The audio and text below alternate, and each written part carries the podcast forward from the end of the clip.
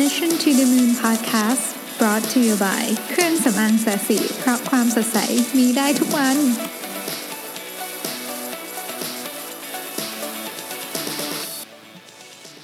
สวัสดีครับ ยินดีต้อนรับเข้าสู่ Mission to the Moon Podcast เอพิโซดที่ 149 นะครับ คุณอยู่กับประวิทยานุสาหะเช่นเคยครับ วันนี้อยากจะมาพูดหนังสืออถึงหนังสือเล่มหนึ่งนะครับ ชื่อ What Get You Here Won't Get You There นะครับหนังสือเล่มนี้ เขียนโดยมาชาลโกสมิธนะครับก็เป็นคนดังนะเป็นนักเขียนเบสเซลเลอร์นะครับเขาเขียนว่างี้ครับ มันมีคำโปรยอยู่บนหัวบอกว่า how successful people become even more successful นะฮะแต่ชื่อหนังสือเนี่ยมันมันกินใจมากเลยนะ อะไรที่พาคุณมาถึงที่นี่ จะไม่พาคุณต่อไปข้างหน้านะครับซึ่งเนื้อหาหนังสือก็คือเหมือนชื่อเลยแหละนะฮะเขาพูดถึงเรื่องเกี่ยวกับเเขาใช้คำว่า interpersonal behavior นะครับก็คือความสัมพันธ์ของเรากับคนรอบๆข้างเรานะฮะแล้วก็พฤติกรรมของเราที่เราทำกับคนรอบข้างนะครับเขาบอกว่าอย่างนี้ครับหลักการก็คือว่ายิ่งคุณประสบความสำเร็จเท่าไหร่ใช่ไหมคุณก็จะตำแหน่งตำแหน่งอะไรก็จะเพิ่มขึ้นนะครับเอ่อยิ่งคุณเติบโตขึ้นไปในสายงานของคุณมากเท่าไหร่เนี่ยปัญหาและอุปสรรคและทางแก้ปัญหาและทุกอย่างเนี่ยมันจะเกี่ยวข้องกับพฤติกรรมของคุณมากขึ้น จะ ความสำคัญของคือ technical skill อะไรก็ยังต้องมีอยู่แน่นอนอยู่แล้วเพียงแต่ว่าต้องบอกว่าความสำคัญของพฤติกรรมของคุณหรือ soft skill ของคุณเนี่ยมันจะมีมากขึ้นนะครับ แล้วเขาบอกว่าผู้นำจำนวนมากหัวหน้าทีมจำนวนมากที่เติบโตขึ้นมาเนี่ยแล้วก็ไปต่อไม่ได้นะฮะก็คือเหมือนกับพาฉันมาถึงตรงนี้แล้วอะแต่ทำไมฉันถึงไปต่อไม่ได้อะมันเป็นเพราะว่าหลายคนเนี่ยมีเขาเรียกว่านิสัยไม่ดีซ่อนอยู่ แต่ด้วยความที่ เชื่อว่าเฮ้ยก็เราก็เป็นอย่างนี้มาตั้งแต่ตอนแรกเราก็เติบโตในหน้าที่การงานมาได้ตั้งเยอะตั้งแยะทำไมต้องเปลี่ยนอะไรด้วยนะครับอันนี้ก็เป็นความเชื่อที่มาชาลโกสมิธบอกว่าเฮ้ยผิด เพราะว่าจริงๆแล้วเนี่ยบางอย่างมันพาคุณมาได้ถึงจุดหนึ่ง แต่มันจะพาคุณต่อไปไม่ได้นะครับมีทั้งหมด 20 habit ด้วยกันจริงๆหนังสือเล่มนี้ไอ้20 habit นี่คือครึ่งแรกนะครับจริงๆก็มีครึ่งหลังอีก แต่ว่าวันนี้ผมขอพูดถึงครึ่งแรกก่อนละกันนะครับครึ่งแรกเนี่ยเราจะไล่กันไปทีละอันเลยนะครับ habit ที่หนึ่งเนี่ยคือ winning too much คือบุคคลที่ประสบความสำเร็จเนี่ยเอ่อจะมีนิสัยอย่างหนึ่งคือชอบชอบชอบชัยชนะใช้คำนี้แล้วกันนะครับ บอกว่ามันเขาบอกว่าเขายกตัวอย่างให้ฟังว่าเนี่ยสมมติว่าคุณกับสามีหรือภรรยาของคุณก็ได้หรือเพื่อนหรือใครก็แล้วแต่เนี่ยพ่อแม่เนี่ยนะครับ อยากจะไปกินข้าวข้างนอกนะฮะเอ่อเราเนี่ยอยากไปร้านอาหาร X นะครับคนอื่นอยากไปร้าน Y ก็อาจจะถกเถียงกันเล็กน้อยนะฮะคุณอาจจะบอกว่าเอ๊ะร้าน Y นี่แบบคะแนนรีวิวไม่ค่อยดีนะอะไรอย่างงี้นะครับแต่ในที่สุดแล้วเนี่ย ทุกคนก็ตัดสินใจว่าจะไปกินกันที่ร้าน Y นี่แหละนะฮะปรากฏว่า service ก็แย่อาหารก็แย่นู่นนี่ก็แย่นะครับ ในระหว่างที่ทุกอย่างมันเป็นอย่างที่คุณคิดจริงๆอะคือร้านนี้มันไม่ดีก็ดูรีวิวมาแล้วก็ไม่ดีเนี่ยคุณมี option สองอย่าง option ที่ 1 คือ วิจารณ์ร้านนี้อย่างเต็มที่นะเพราะคุณบอกแล้วนี่ว่ามันไม่ดีนะฮะแล้วก็บอกกับเพื่อนของคุณหรือครอบครัวของคุณว่าเห็นไหมบอกแล้วใช่ไหมว่ามันไม่ดีนะครับ หรือ option ที่ 2 ก็คือ ไม่พูดอะไรเลยนะครับกินข้าวไปแล้วก็เหมือนกับ enjoy the evening อะแล้วก็ลืมเรื่องนี้ไปซะนะครับเขาบอกว่าคนที่เป็นผู้นำคือคือคือมาเชลโกสมิธเนี่ยเป็น corporate coach ด้วยนะครับดังนั้นลูกค้าของเขาเนี่ยก็จะเป็นพวกระดับ C level ระดับ director อะไรอย่างเงี้ยนะฮะคนที่เป็นผู้นำเก่งๆ ทั้งหลายหลายคนเนี่ยเขาบอกว่าอ่อตอบว่า 75%เนี่ยจะเลือกทางเลือกที่หนึ่งก็คือ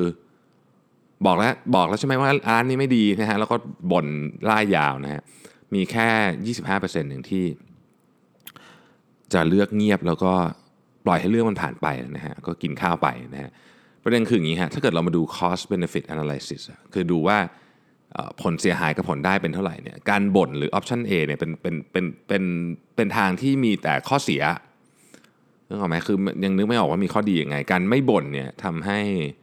อ่อ ถ้าถ้าคิด cost benefit อะไรสิการไม่บ่นดีกว่าเยอะนะครับ ประเด็นก็คือพอเกิดเรื่องแบบนี้ common sense ของเราหายไปหมด เพราะเราอยากเอาชนะ เราอยากบอกกับคนที่มากับเราว่า ก็บอกแล้วไง ว่าร้านนี้มันไม่ดีนะฮะยังจะมากันอีกอะไรเงี้ยนะครับ ดังนั้นเนี่ยเรื่องนี้เป็นข้อที่หนึ่งซึ่งต้องบอกว่าเกิดเยอะที่สุดสำหรับบุคคลที่ประสบความสำเร็จในในในอะไรก็แล้วแต่จะมีเรื่องนี้เยอะนะครับ habit ที่สองนะครับ adding too much value คือ ฉันมีความคิดเห็นกับทุกเรื่องว่างั้นเถอะนะฮะเราจะได้ยินประโยคนี้บ่อยมากสำหรับคนที่มีนิสัยนี้ก็คือ โอ้ความคิดคุณนี่เจ๋งมากเลย แต่ว่านึกออกไหมแต่ว่าผมมีไอเดียจะเสนอด้วยการทำแบบนี้เนี่ยนะครับมันมันเป็นการส่งสัญญาณ 2ออย่างคือ 1 เราจะบอกว่าฉันรู้เรื่องนี้อยู่แล้วแหละนะครับสองฉันมีวิธีที่ดีกว่านี้ด้วย จะนำเสนอนะครับ การทำแบบนี้เนี่ยนะฮะมันมัน มีข้อเสียอันใหญ่มากอันหนึ่งคือ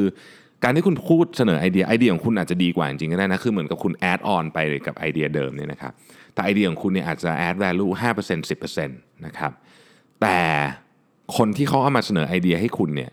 ความอยากจะ commit ในไอเดียเนี้ยมันลดลงไปครึ่งหนึ่งเลยเพราะตอนนี้มันไม่ใช่ไอเดียของเขาละมันกลายเป็นมันกลายเป็นไอเดียของคุณไปแทนล้วนึกออกไหมครัเพราะฉะนั้นความเป็นเจ้าของไอเดียของคนที่มาเสนอเนี่ยก็จะหายไป ซึ่ง ผู้นำจำนวนมากชอบทำแบบนี้นะครับต้องบอกอย่างนี้เลยนะฮะชอบทำแบบนี้ก็คือ adding too much value คือต้องมีความคิดเห็นกับทุกเรื่องนะฮะมันบางทีมันอดช่วยไม่ได้จริงๆนะครับ อันนี้ก็ต้องก็ต้องฝึกนิสัยนี้ด้วยนะฮะ habit ที่3เนี่ยนะครับคือ passing judgment นะฮะ passing judgment ก็คือ การตัดสินอะไรบางอย่างตลอดเวลานะครับ โดยเฉพาะคนที่มีตำแหน่งสูงเนี่ยก็ จะจะจะทำแบบนี้เยอะนะฮะ เช่นสมมุติว่ามีคนพูดในในที่ประชุม 3 คนนะครับ เราบอกคนหนึงว่า เฮ้ย อันนี้เป็นไอเดียที่ยอดเยี่ยมมากเลย เราบอกอีกคนหนึงว่า เฮ้ย ไอเดียดีนะครับ ส่วนอีกคนหนึงเราไม่พูดอะไร เราอาจจะไม่ได้ถึงว่าคนที่ไม่พูดอะไรเป็นไอเดียไม่ดีก็ได้นะ แค่เราเราไม่ได้พูดแค่นั้นเองนะครับ แต่ว่าคนที่อยู่ในห้องประชุมเนี่ยก็จะเหมือนกับแอดซูมไปเลยว่า เฮ้ย สิ่งที่คุณทำเนี่ย มันเป็นการเรทคะแนนของไอเดียนะครับ habit ที่4ครับ making destructive comment นะครับ making destructive comment เนี่ยมันไม่เหมือนกับการ add value นะ เพราะว่าอันนี้คุณไม่ได้ add อะไรเลยนะฮะ หลายคนเนี่ยต้องใช้คำว่าบางทีพูดอะไรออกไปก็ไม่ได้คิดนะอาจจะเป็นการแซวการเล่นการพูดเรื่องน้ำหนักกันอะไรอย่างเงี้ยนะครับ ซึ่งซึ่งเป็นสิ่งที่เราพูดออกไปบางทีเราเราแซวเล่นเรารู้สึกว่าเอ๊ะมันก็ปกตินี่นะเราก็โดนแซวเราก็ไม่เห็นรู้สึกอะไรเลยนะฮะแต่ไม่ได้หมายความว่าคนอื่นจะไม่รู้สึกนะครับ การ making destructive comment เนี่ยบางทีมันอยู่ในมุกของโจ๊ก การเล่นตลก หรือการพูดจาประชดประชันเสียดสีอะไรเงี้ยนะฮะสิ่งที่มาชาลโกสมิธทำเนี่ยก็คือเขาบอกว่าเฮ้ยเขาจะทำเรื่องนี้ให้ได้นะครับ สิ่งเขาทำก็คือเขาจะเขาบอกลูกน้องเขาว่า ถ้าเกิดเขาพูดอะไรที่ที่มันที่มันอย่างเงี้ยเป็น destructive comment เนี่ยเขาจะให้เงินเข้าไปในกองกลางเนี่ยสิเหรียญทุกครั้งนะครับ ปรากฏว่า เฮ้ยลูกน้องก็เริ่มลองนะฮะเหมือนกับใคล้ายๆยั่วยุว่าพูดชื่อคนหนึ่งขึ้นมา ซึ่งรู้ว่าพูดชื่อคนนี้รับรองมาแน่นะฮะ destructive comment ปรากฏว่าเป็นอย่างนั้นจริงนะฮะเอ่อต้องบอกว่ากว่า Marshall Goldsmith เนี่ยเขาเขาลองวิธีนี้กับตัวเองนะแต่กว่าเขาจะเลิกพูดถึงคนอื่นในแง่ไม่ดีเนี่ยนะเขาก็เสียเงินไปเป็นหลักพันดอลลาร์นะคือคือเริ่มต้นทีละ 10 ดอลลาร์นะครับกว่าจะกว่าจะนิสัยเรื่องนี้จะดีขึ้นเนี่ยนะฮะแต่ปรากฏว่าอันเนี้ยเฮ้ย work การการใช้วิธีการ การเอาเงินคือคือถ้าเกิดคุณพูดอันอย่าง destructive comment คุณต้องจ่ายเงินเข้าไปในกองกลางเนี่ยมัน workนะฮะ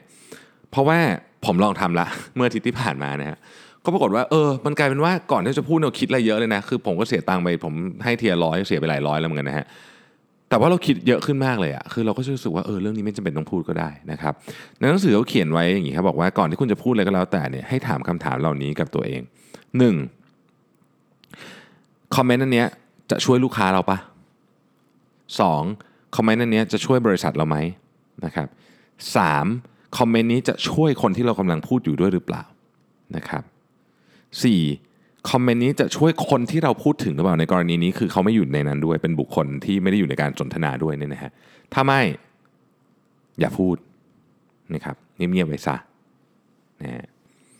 habit ที่ 5 คือ starting with no but or however นะฮะอันนี้เราจะ เราจะได้ยินอันนี้ค่อนข้างบ่อย โดยเฉพาะถ้าเกิดว่าเป็นการประชุมนะฮะที่ที่มีนี่แหละ มีนายเข้ามามีหัวหน้าเข้ามา เราจะได้ยินคำนี้บ่อย no but กับ what however เนี่ยมันเป็นการบอกเป็นในในอยู่หนึ่งประโยค คือทั้ง no ทั้ง but และ however สามคำนี้ที่ขึ้นต้นประโยคนี่นะครับ มันเป็นการบอกว่าคุณผิดนะครับสิ่งที่คุณพูดแต่มันผิด และสิ่งที่ผมพูดแต่มันถูกนะฮะถ้าเกิดมันเริ่มต้นแบบนี้แล้วเนี่ย สิ่งที่เกิดขึ้นหลังจากนั้นมันไม่มีอะไร productive แล้วล่ะนะฮะ habit ที่ 6 คือนิสัยของการ telling the world how smart we are คือต้องมีความพยายามในการบอกโลกว่าฉันเก่ง ฉันฉลาดขนาดไหนนะฮะอันนี้มันเป็นเขาเรียกว่า subset แล้วกันของของการพยายามที่จะต้องชนะตลอดเวลานะครับ ลองนึกภาพแบบนี้นะฮะสมมติว่าคุณผู้ช่วยของคุณเดินเข้ามาในห้อง แล้วกำลังจะเอาเรื่องสักอย่างมารายงานคุณเนี่ยนะครับ พอคุณเห็นหัวเรื่องปุ๊บคุณบอกว่ารู้เรื่องนี้ละฉันรู้เรื่องนี้ละนะฮะอันเนี้ยคือเหมือนกับมาบอกทำไมอะเสียเวลานะครับเพราะว่าก็ฉันรู้อยู่แล้วนะฮะแต่อันเนี้ยมันเป็นสิ่งที่ทำให้กำลังใจของคนทำงานเสียนะครับวิธีการแก้ทำอย่างนี้นะฮะวิธีการแก้ทำอย่างนี้นะฮะหนึ่ง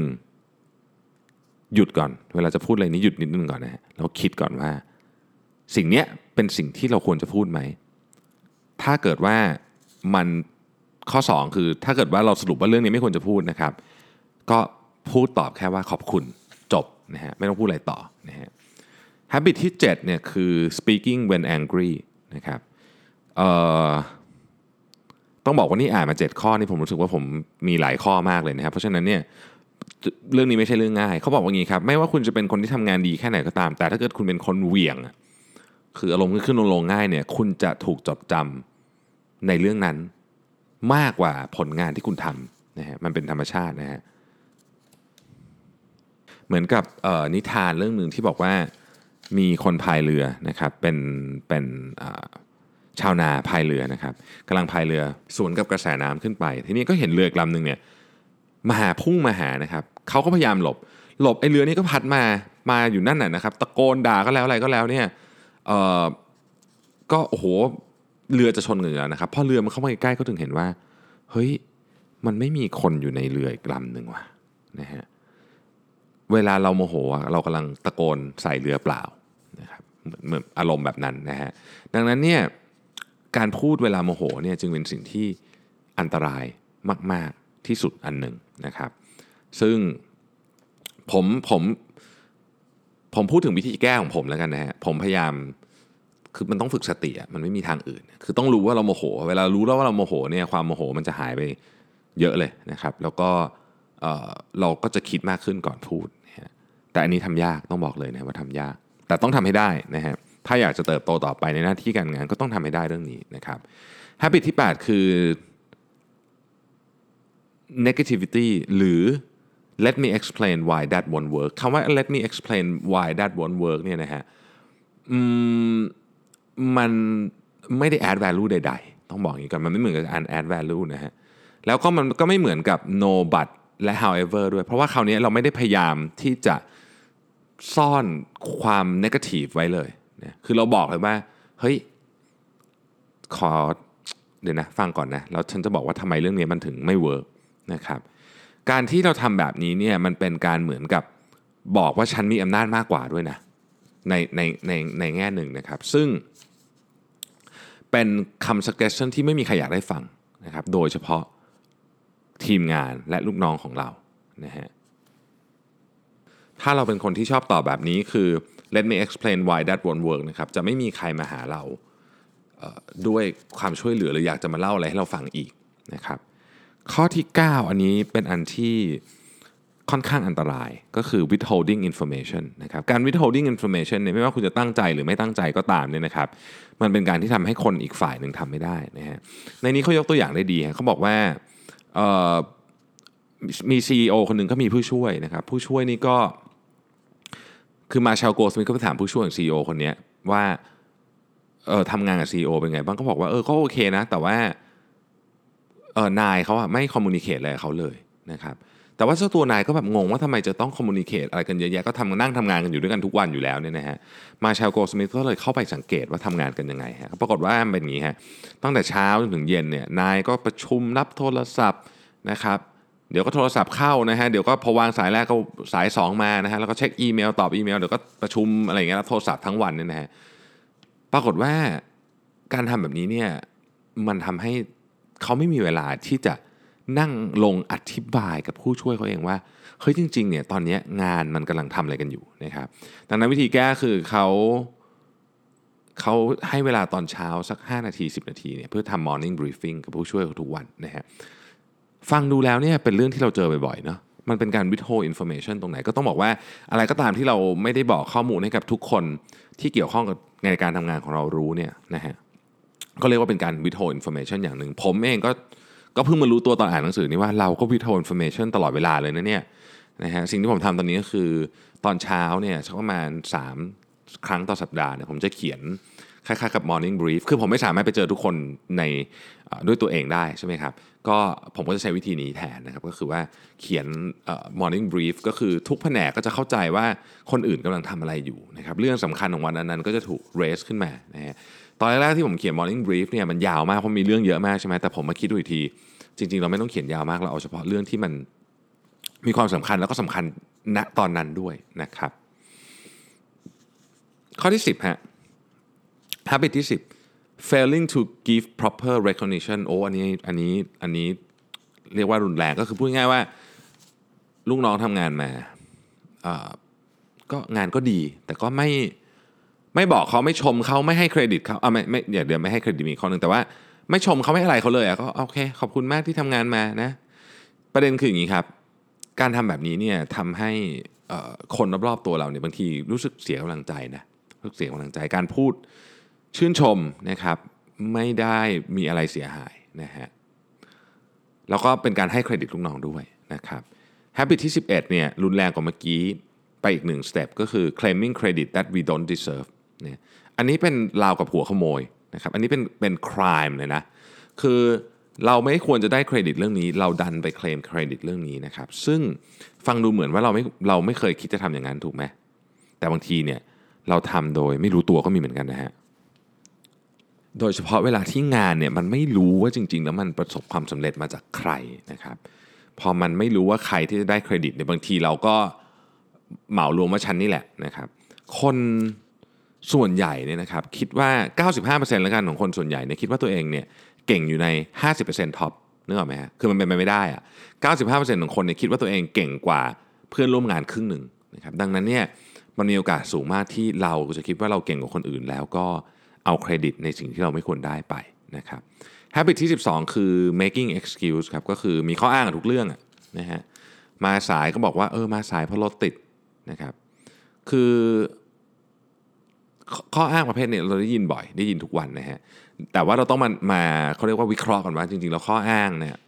หรือคำแก้ตัวเนี่ยนะครับมันมีประเภทไหนบ้างมันมี 2 ประเภทนะประเภทแรกนี่คือแบบ เรียกว่า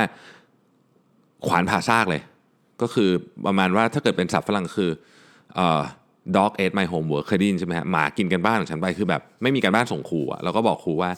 the dog ate my homework คือแบบเป็นเป็นข้ออ้างที่ ไม่ไม่เข้าท่าสุดๆนะครับแล้วก็โทษไปอย่างอื่นด้วย ยกตัวอย่างเช่น ขอโทษนะที่ผมแบบเออไม่ได้มากินข้าวกับคุณในตอนเที่ยงเลยเพราะว่าเลขาผมดันลืมลงตารางไว้ให้อะไรเงี้ยโทษคนอื่นไปอีกนะฮะอันเนี้ยเป็น the dog ate my homework excuse ก็คือขวานผ่าซ่ามากๆนะฮะมันมีอันนึงที่จะดูยากกว่านั้น จะดูยากกว่านั้นนะครับก็คือ excuse ประเภทที่เราพยายามจะบอกว่ามันมีอะไรบางอย่างเกิดขึ้นกับเราทำให้เราเป็นแบบนี้ ฉันก็เป็นของฉันงี้แหละฉันเป็นคนเหวี่ยงฉันก็เป็นของฉันงี้แหละนะฮะฉันเป็นคนอารมณ์ร้อนก็ฉันเป็นแบบนี้มาตั้งแต่เด็ก มันหมายความว่าเราก็ไม่อยากจะแก้ด้วยนะครับ ซึ่ง excuse ก็คือ excuse นะครับ แล้วประเด็นที่เขาเขียนในหนังสือนี้ผมชอบมากเขาบอกว่า if we can stop excusing ourselves we can get better at almost anything we choose ผมเคยลองหลายอย่างนะครับ มันเป็นจริงอย่างนั้นเลย จริง ๆ คือถ้าเกิดคุณเลิก หาข้ออ้างกับตัวเองซะนะคุณอยากจะแก้อะไรในในนิสัยของคุณเนี่ยมันทำได้เกือบทุกอย่างต้องใช้คำนี้นะฮะเกือบทุกอย่างจริงๆ ไม่ว่านิสัยที่คุณอยากจะแก้เนี่ยมันฟังดู แทบจะเป็นไปไม่ได้ในการแก้ในตอนแรกก็ตามนะครับ habit ที่ 13 คือ clinging clinging to the past นะฮะอันนี้มีหลายหลายแบบ แต่ว่าอันหนึ่งที่ที่เราเห็นบ่อยก็คือ เราโทษสิ่งที่เกิดขึ้นในวันนี้ว่าเป็น เหตุการณ์หรือการกระทำจากคนอื่น เป็นผลของการกระทำจากคนอื่น เช่น ที่ฉันเป็นคนแบบนี้เพราะว่าตอนเด็กๆฉันถูกเลี้ยงดูไม่ดีที่ฉันเป็นแบบนั้น เพราะว่าฉันถูกเลี้ยงดูคือมันผ่านไปแล้วไงแต่ว่าเราก็ยังดึงเรื่องนี้ขึ้นมาตลอดนะครับในกรณีของพ่อแม่กับลูกนะฮะซึ่งเราก็อาจจะเคยพูดแบบนี้ หรือว่าเราอาจจะเคยได้ยินใครพูดแบบนี้นะครับก็คือว่าตอนฉันอายุเท่าแกนะฉันจุดๆๆเนี่ยนะครับมาเชลโกสมิธเองเนี่ยเขาก็เคยไปพูดกับลูกสาวเขาวัยเจ็ดขวบตอนนั้นเนี่ยนะครับ ว่าเนี่ยตอนฉันอายุเท่าเธอถ้าเท่าแกเนี่ยนะฉันนู่นนี่ฉันลำบากมากเลยนะ เพื่อให้แกมีชีวิตที่สบายอะไรอย่างนู่นนี่นะเขาก็ยาวเหยียดเลยนะฮะปรากฏว่าพอเขาพูดจบเนี่ยลูกสาวเขาก็ตอบว่า daddy it's not my fault you make money คือพ่อมันไม่ใช่ความผิดหนูนะที่พ่อหาเงินได้เยอะ มาเชลโกสมิธก็แบบโอ้โหเฮ้ยเหมือนแบบเหมือนเห็นเลยอะเห็นเห็นชัดไปในใจเลยว่าเฮ้ยจริง ๆ เนี่ยเรานี่กำลังพยายาม โทษเรื่องนี้ใส่คนอื่นไปนะ คือจริง ๆ มันมันไม่ได้เป็นความผิดอะไรของเขาอะนะฮะ คือเขาบอกว่า stop blaming others for the choice you made นะครับ คุณเลือกจะเป็นอย่างนี้ เพราะฉะนั้น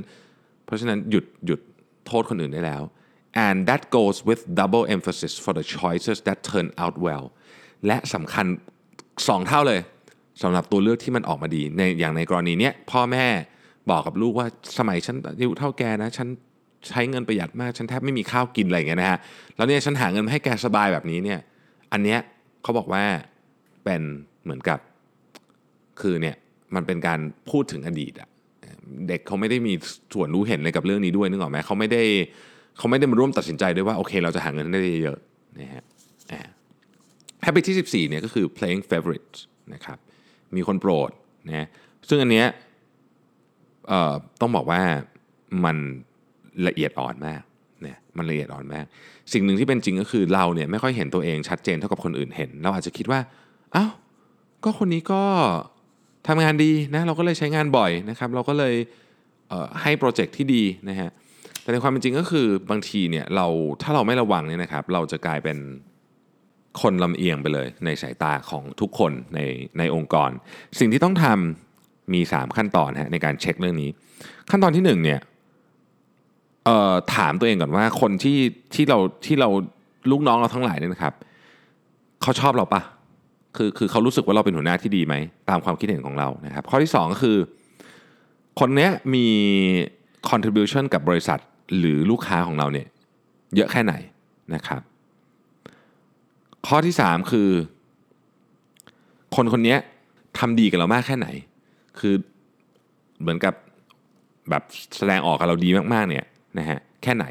เขาบอกว่าอย่างนี้ครับถ้าเกิดว่า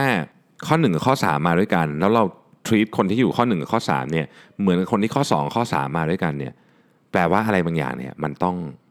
มันต้องผิดแล้วล่ะนะฮะเราก็ต้องไม่โกหกตัวเองแล้วต้องทำ self analysis ว่าเฮ้ยจริง ๆ แล้วเนี่ยเราเรากำลังเหมือนกับ playing favorite อยู่หรือเปล่านะฮะ habit ที่ 15 คือ refuse to express regret นะก็คือคนที่พูดขอโทษไม่เป็นแหละว่างั้นเถอะนะฮะ คือบางทีหลายคนเนี่ยที่ประสบความสำเร็จมากๆเนี่ยบอกคิดว่าเวลาพูดขอโทษจะรู้สึกว่าเป็นการอ่อนแอการพ่ายแพ้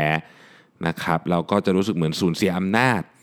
ในความเป็นจริงนี่มันตรงกันข้ามเลยนะในความเป็นจริงมันตรงกันข้าม การที่เราเอ่ยปากขอโทษได้เนี่ยนะครับคนอีกฝั่งหนึ่งเขาเขาคือเวลาเราขอโทษอะถ้าเรื่องมันไม่ได้แบบโอ้โหเลวร้ายมากๆเนี่ยนะฮะเขาจะหายโกรธไปเยอะมากแล้วนะครับแล้วในบางทีเนี่ยเขาก็อยากจะ เขาก็อยากจะพูดอะไรกับเราเหมือนกันนะฮะแล้วส่วนใหญ่เนี่ยมันจะเทิร์นเอามาดีนะครับ ข้อที่ 16 คือ not listening นะฮะ not listening ก็คือแบบว่า อะไรอะอะสมมติถ้าเป็นในกรณีปัจจุบันนี้ก็คือ มีคนมาคุยด้วยเราก็นั่งเล่นมือถือไปอะไรอย่างเงี้ยนะฮะเราก็จะบอกเฮ้ยฉัน multitasking ได้ แต่ว่าการที่คุณไม่ฟังคนที่มาคุยกับคุณเนี่ยนะครับมันมันส่งสัญญาณดังต่อไปนี้นะฮะหนึ่งฉันไม่สนใจคุณสอง ฉันไม่เข้าใจคุณสามสิ่งที่คุณพูดมาผิดสี่สิ่งที่คุณพูดมามันฟังดูงี่เง่ามากเลยห้าคุณทำให้ฉันเสียเวลาหกอาจจะเป็นถูกทุกข้อนะครับ เรื่องนี้จึงต้องระมัดระวังเป็นอย่างยิ่งนะฮะ habit ที่ 17 falling uh, failing to express gratitude นะครับเอ่อบางครั้งเนี่ยเราพูดคำว่าขอบคุณ ยากเกินไปทั้งทั้งที่จริงๆแล้วคำนี้เป็นคำที่เป็นคำมหัศจรรย์นะถ้าเกิดใช้ไม่แบบแบบไม่พร่ำเพรื่อนะครับ คือเวลาที่ควรจะใช้ต้องใช้ทุกครั้ง และบางทีเนี่ยมันใช้ในกรณีที่ถ้าคุณคิดว่าการ add value ในความเห็นของคุณไม่มีประโยชน์อะไร คือพูดเลยไปไม่มีประโยชน์บางทีการใช้คำว่าขอบคุณแล้วจบดีกว่านะครับดีกว่า เวลาเราได้ feedback มาที่เราไม่อยากฟังอะนะครับ เราก็ต้องขอบคุณเขานะ เรากลับไปคิดก่อนว่ามันจริงไหมจริงถ้ามันจริงก็ปรับปรุงไม่จริงก็ไม่เป็นไร แต่ว่าการเถียงเลยเดี๋ยวนั้นเนี่ยหรือการไม่ขอบคุณเนี่ยเป็นสิ่งที่ทำให้เราเป็นจะเติบโตต่อไปในหน้าที่การงานด้วยยาก habit ที่ 18ฮะอันนี้ผมชอบมากเลย punishing the messenger คือไอคนที่เราไปอัดไปไปด่าไปลงโทษเนี่ยเขาเป็นแค่คนถือสารมาให้เราเท่านั้นเองนะฮะเวลาพูดอย่างนี้อาจจะนึกไม่ค่อยออก กรณีนี้มันจะเกิดขึ้นกับคนที่เหมือนกับอาจจะแสดงฟีดแบ็กที่บอกว่าเฮ้ยตอนเนี้ย เรื่องนี้มันแย่มากนะต้องแก้ไขนะฮะคือจริงๆอะเรื่องมันแย่อยู่แล้วนึกออกไหมเขาแค่มาพูด แต่คนพูดอะซวยนะฮะถ้าเป็นแบบนี้เนี่ย punishing the messenger เนี่ยอีกหน่อยก็ไม่มีใครพูดอะไรฮะอยู่เฉยๆดีกว่านะครับบริษัทก็เวลาเจอปัญหาก็ไม่มีใครอยากช่วยแก้ไข เหมือนกันครับในกรณีที่เรามีคนมาบอกเราแบบนี้ หรือเราได้ยินอะไรมาแบบนี้ เรื่องทำนองนี้เนี่ยอย่าไปลงโทษ messenger แต่ว่า ให้พูดขอบคุณแทน ยกตัวอย่างเช่น สมมุติว่าเราขับรถอยู่เงี้ยนะฮะแล้วเรากำลังรีบไปไหนสักแห่งเนี่ยแล้วเพื่อนเราบอกว่าเฮ้ยระวังไฟแดงอย่างเงี้ยเราก็แบบเฮ้ยแม่งขับรถเป็นอย่างนั้นจะมาสอนทำไมอะไรอย่างเงี้ยนึกออกไหมฮะคำถามคือถ้าเราพูดแบบนี้คือคือไฟมันแดงอยู่นึกออกไหมเพื่อนเราแค่พูดเฉยๆว่าระวังไฟแดง เขาไม่ได้เขาไม่ได้เป็นคนทำให้ไฟแดงเกิดขึ้นนะครับเขาไม่ได้เป็นต้นเหตุของของเรื่องนี้ เขาแค่บอกเราว่าระวังไฟแดงนะครับ แต่เราแบบเฮ้ยจะ พูดทำไมขับรถเป็นแน่อะไรเงี้ยอย่ามา back seat driver ได้ไหมอะไรเงี้ยนะฮะถ้าเราทำแบบนั้นถามว่าเราคนทั้งหมดในรถได้ประโยชน์อะไร ไม่มีศูนย์ถูกไหมทะเลาะกัน แต่เรื่องของการเสียประโยชน์นี่มหาศาลถ้าเกิดว่าเกิดอุบัติเหตุขึ้นมันอาจจะหมายถึงชีวิตของคนทั้งหมดที่อยู่ในรถนั้นก็ได้ การที่เราตอบไปว่าเฮ้ยรู้นะขับรถเป็นไม่ต้องมาสอนขับรถหรอกเนี่ยนะฮะไม่มีไม่มีประโยชน์ใด ๆ มีแต่โทษ เวลาที่มันไม่มีประโยชน์ใดๆไม่มีเกณฑ์อะไรเลยเนี่ยนะครับ ก็อย่าไปทำ นะครับอันที่ 19เนี่ยคือ passing the buck พูดง่ายคือแปลแบบภาษาไทยเลยคือหาแพะ คือไม่ยอมรับอะว่าเรื่องนี้เป็นความผิดของเราหรือของใครก็หาแพะเข้าไปนะครับอันนี้ก็เป็นพฤติกรรมที่แย่มากๆนะฮะการหาแพะเนี่ยบางทีเนี่ยถ้าเรามาพิจารณาดูดีๆ แล้วเนี่ยหลายครั้งเราจะพบว่าทั้งหมดเราเนี่ยกลายเป็นความผิดของเราหมดเลยนะครับ habit ที่ 20 คือ an excessive need to be me ก็คือแบบถ้าเข้าใจง่ายคือว่า จักรวาลเอ่อต้องหมุนรอบตัวฉันนะ เพราะว่าฉันเนี่ยเป็นคนที่สำคัญที่สุดในบริเวณนี้นะครับ ถ้าฉันไม่โทรกลับไปหาใครก็แปลว่าฉันยุ่ง แต่ถ้าเกิดฉันโทรไปหาใครแล้วใครไม่ไม่โทรกลับมาเนี่ยแปลว่าคนนั้นไม่มีมารยาทอะไรเงี้ยพอพอนึกภาพออกใช่ไหมฮะนั่นแหละคือ an excessive need to be me นะครับก็ต้องพยายามลด ก็ครบ 20 อัน จริงๆเขามีนิสัยที่ 21 ด้วยนะครับ เป็นเรื่อง goal obsession แต่ว่าผมอยากจะมาเล่าเรื่องนี้ ในในครั้งต่อไปแล้วก็จะมีตัวอย่างด้วยเพราะว่าเรื่องนี้ผมว่าเป็นเรื่องที่หลายคนเป็นแต่จะไม่รู้ตัวนะคือ goal session คือว่า เราคิดว่านี่คือเป้าหมายของเราอะแต่ความเป็นจริงมันไม่ใช่แต่มันไปทำเรื่องที่สำคัญกว่าให้เละไปไปหมดเลย แล้วก็ไอ้เป้าหมายเราเนี่ยพอได้มาแล้วมันก็ไม่มีความสุขอยู่ดีนะครับ